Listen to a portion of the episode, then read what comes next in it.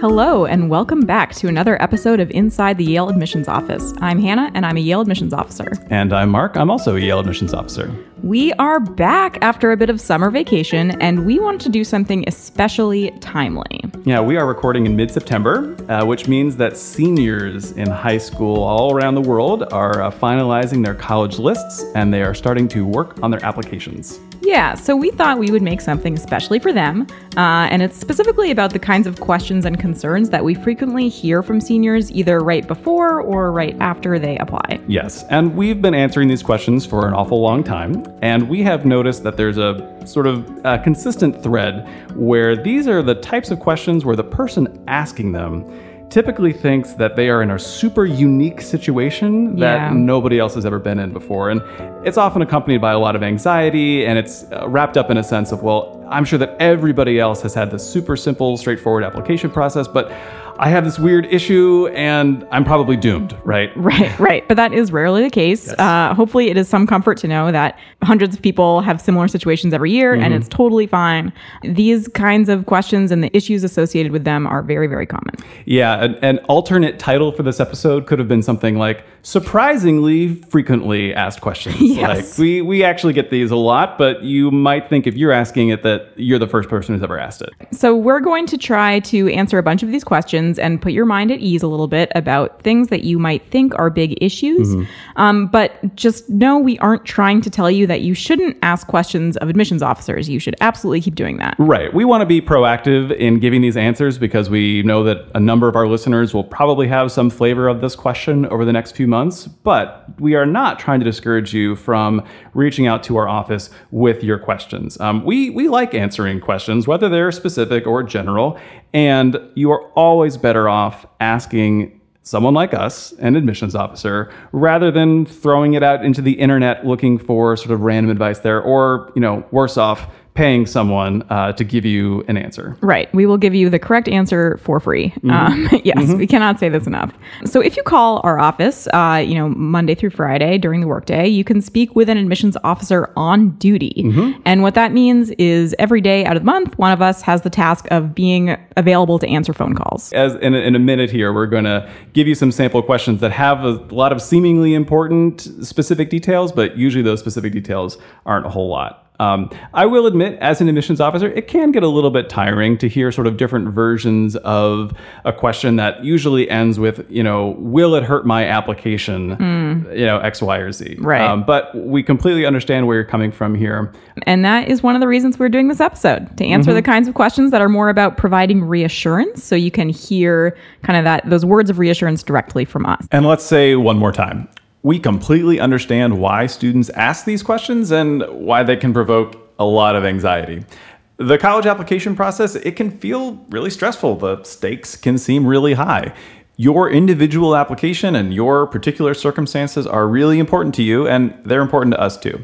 From our vantage point, we have the luxury of seeing how a lot of things that might seem like a really big deal to an individual student, though, aren't actually a big deal when we are reviewing applications. So our goal here isn't to make it seem like these are silly questions. Instead, we're trying to proactively provide some reassurances for a few things that might otherwise keep you up at night. Cool. All right, so we have compiled a list of questions that we answer a lot, even though the person asking them probably thinks they're the first person to ever ask them. And these will all be questions that we typically get from high school seniors.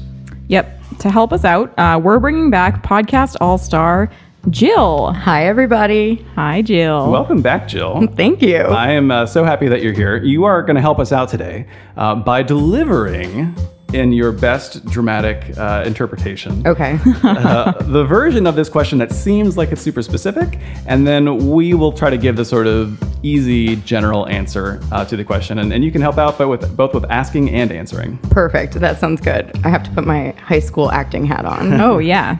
Excellent. All right, so we've got a whole bunch of questions here. Okay, first question. Quick question, guys. I'm a U.S. citizen, and I was born in Guam, but I've actually been living in Turkey for 3 years now. Do I apply as an international student? Also, do I need to take an English proficiency exam? Okay, this is a type of question that we get a lot, and there are many, many different specifics and variations. Yeah. The simple answer is there is no such thing as applying as an international student. Yes. Think about that. Is your mind blown? I've answered this question more than 1,000 times, I'm sure. Yeah. In my time here. Everyone goes through the same application process regardless of citizenship, regardless of where you live. There's no special additional application or supplement depending on your citizenship or where you live. So no, Jill, you just apply. You just apply. And it's as simple as that. In terms of the English proficiency exam, it's actually not required for anyone. It's recommended if the language of instruction in your current school is not English. But if you've been at a school where you've been speaking English regularly for the past 3 years, then don't worry about taking one of those exams. Exactly. Awesome. Yeah. Thanks, guys. Sure. Question number 2. Oh my God, you will not believe this. My AP chemistry teacher just gave birth to quadruplets. What? And she's going on maternity leave for the next decade. The district couldn't find a substitute teacher, and now my only option is to change to AP physics. But that means that I can't take my journalism class. And I'm the editor of the paper. And I think I want to be an engineer. And those quadruplets are super cute, but it's not fair that they're going to ruin my college dreams. What do I do? Whoa. Okay. Yeah. First of all, don't take it out on the quadruplets. They sound very cute, yes, but they are not actually relevant to this question. So this is actually just a simple sort of schedule issue question. And we answer lots of schedule issue questions from particularly juniors, but also seniors as well. And when we want to say here, stuff happens. We get it. Things can change. And we know that for most people, the schedule that they're taking is probably not exactly what they wanted to. And that sometimes a few weeks into the semester, a monkey wrench gets thrown into all of it. What you want to do is just make the decision that sort of makes the most sense for you in your circumstances. Like, how am I going to balance this? And what do I want to do? Just do it at the local level. Maybe talk to a counselor or advisor at your high school. Once you make a decision, just let us know about it. Yeah. If that's in your application before you submit it, easy. If it happens after you submit it, just send us an update. Just be as thorough and as honest as possible so we can understand all that. You probably don't need to include the info about the quadruplets, but if there's a cute photo, sure, send it along. Right. But just letting us know, hey, this is the course change that I made. Here's why. And here's what my senior year schedule looks like now. That's all we need to know. Alrighty. Question number 3. So, my Spanish teacher just got called into jury duty for a trial of a serial bank robber. I know, that's insane. And now he's completely sequestered and he won't be able to submit my letter of recommendation until after the deadline. Is my application going to be automatically rejected because it was late? Okay, another question we get all the time. And really, this just boils down to, what if some part of my application, some piece of material comes in after the deadline? Yeah. It's totally fine. Your application will not be rejected. It's not going to be, reviewed differently.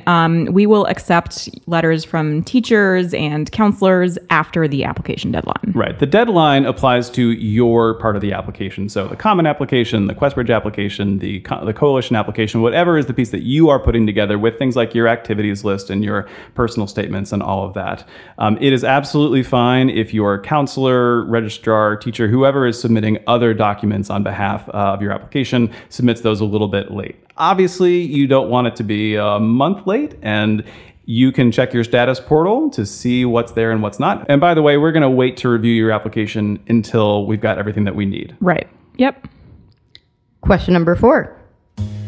Yo, bros, you will not believe this. A freak burst of gamma radiation pulsed through the cosmos and arrived in my bedroom precisely 11:59 p.m., the day of the deadline.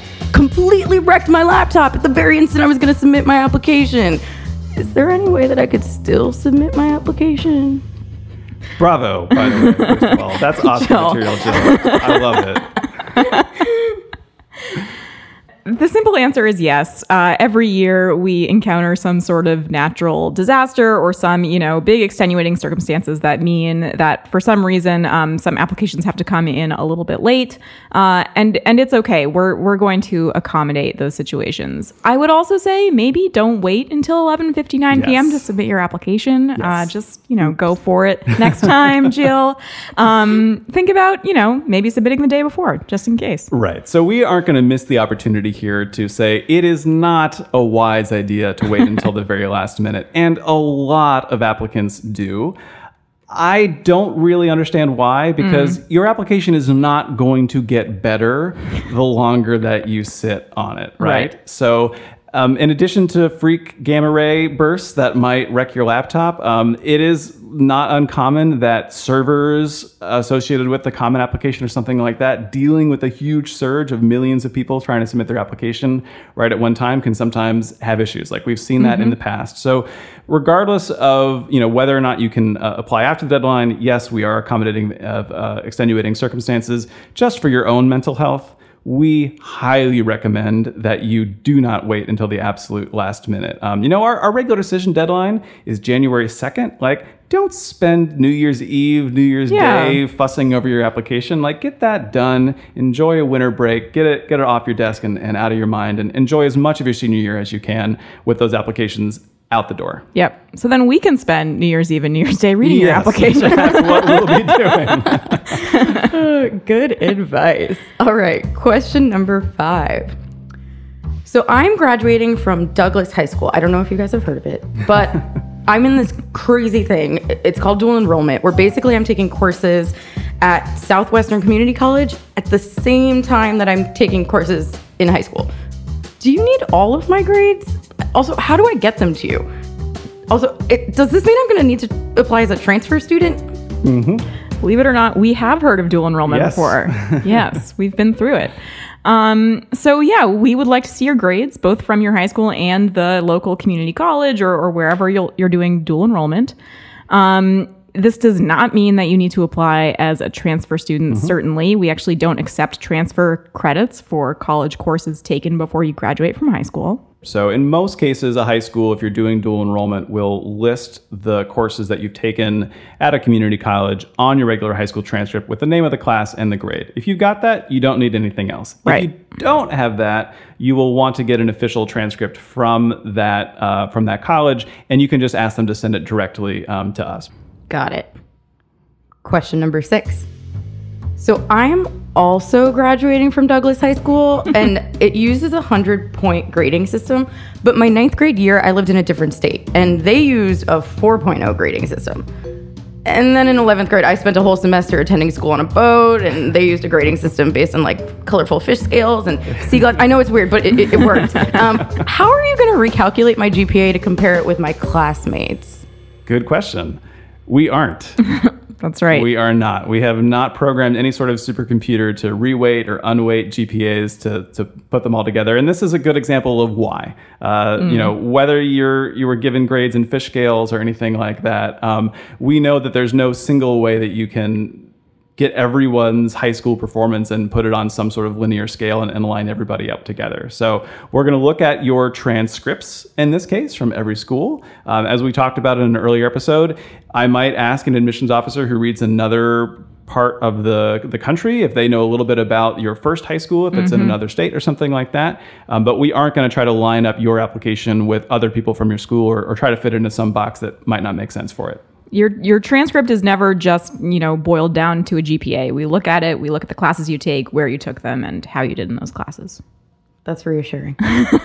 So glad. Question number 7. My school operates on a series of 9 marking periods. We call them non-mesters. Do I need to submit the mid-year school report? And when should my counselor submit it? Because, you know, there's like 9 semesters.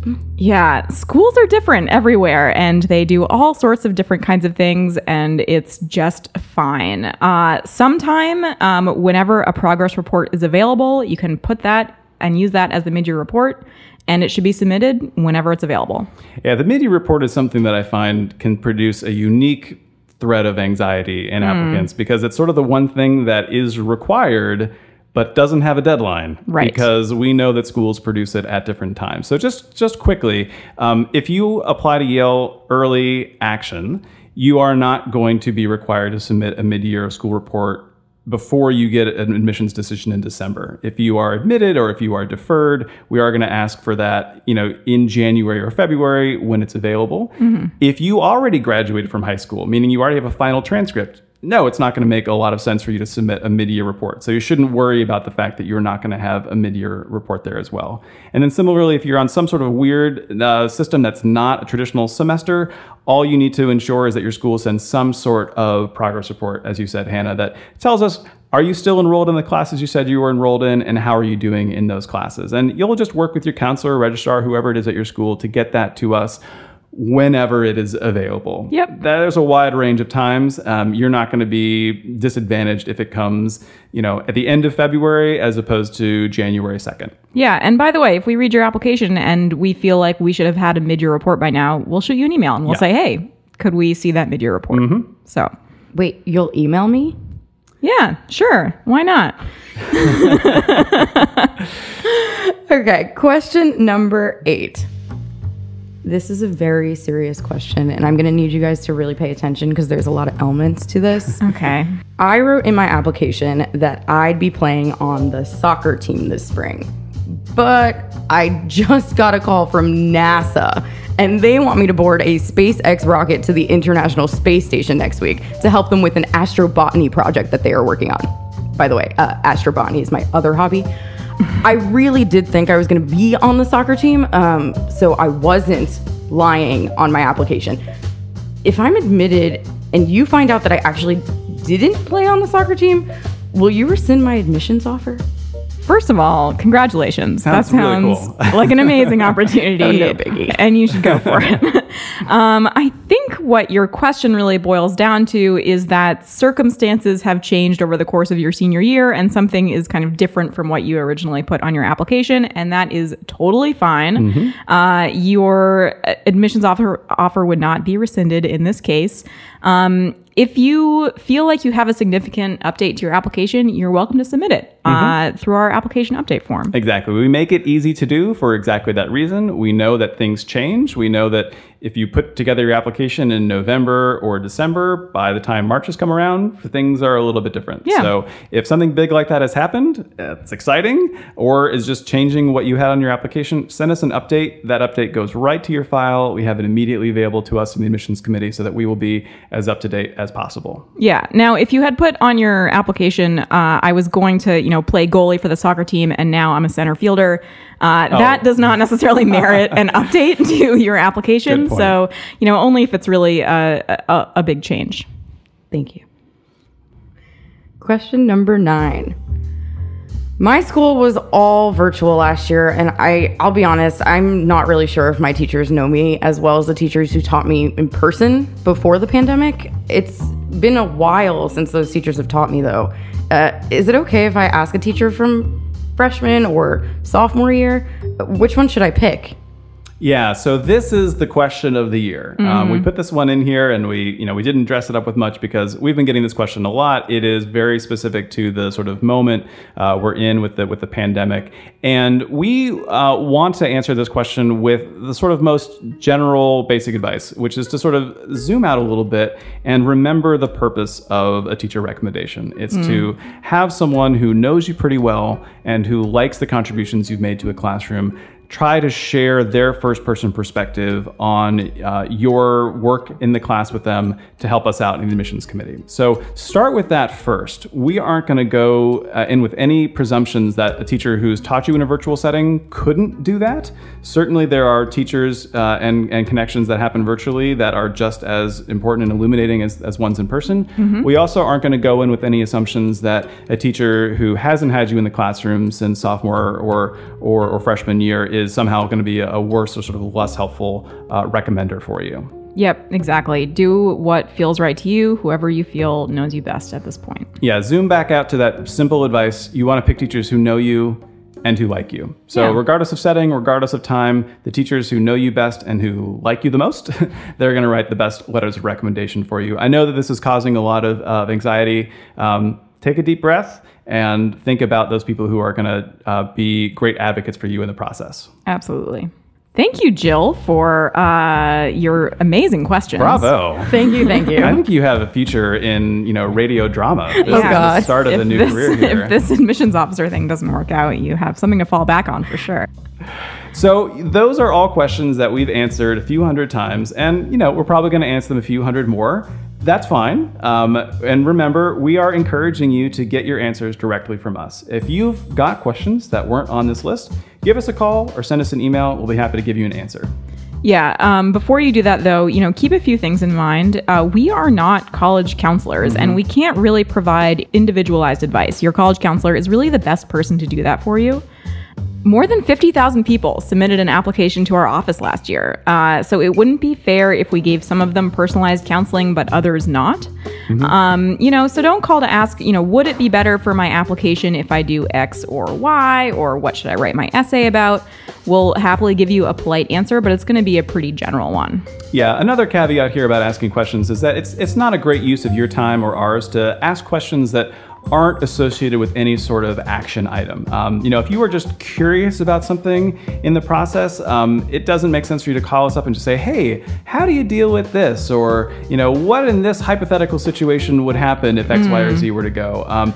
Our podcast is actually here to satiate your curiosity about the process. Like, go just listen to all this stuff. You'll get the insights that you want, but you don't call us up just to get sort of one-on-one insights on any particular piece of your curiosity about the process. Yeah, send those questions to me and Mark at YaleAdmissionsPodcast@gmail.com, and maybe we'll turn them into an episode. We'll share it with all of our listeners. Yeah.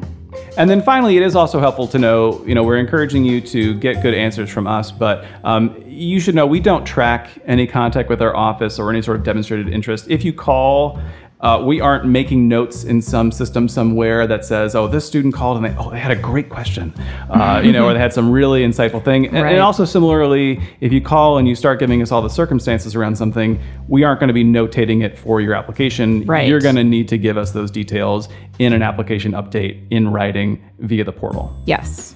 All right, so for you seniors out there, we know what it feels like to be where you are. And if you feel like you are all alone or that your circumstances are conspiring against you, take a breath. Remember that thousands of people have put together their applications every single year. And remember that admissions officers aren't power-hungry bureaucrats that are trying to make your life difficult. Nope. Yeah, when things get tricky or, you know, you're not sure how to approach something on your application, just be honest and forthcoming. That's always a good rule. And remember that the person reviewing your application is another real thinking, feeling person. We have had unfortunate circumstances befall us too, and we understand. Yeah, we are not out to get you.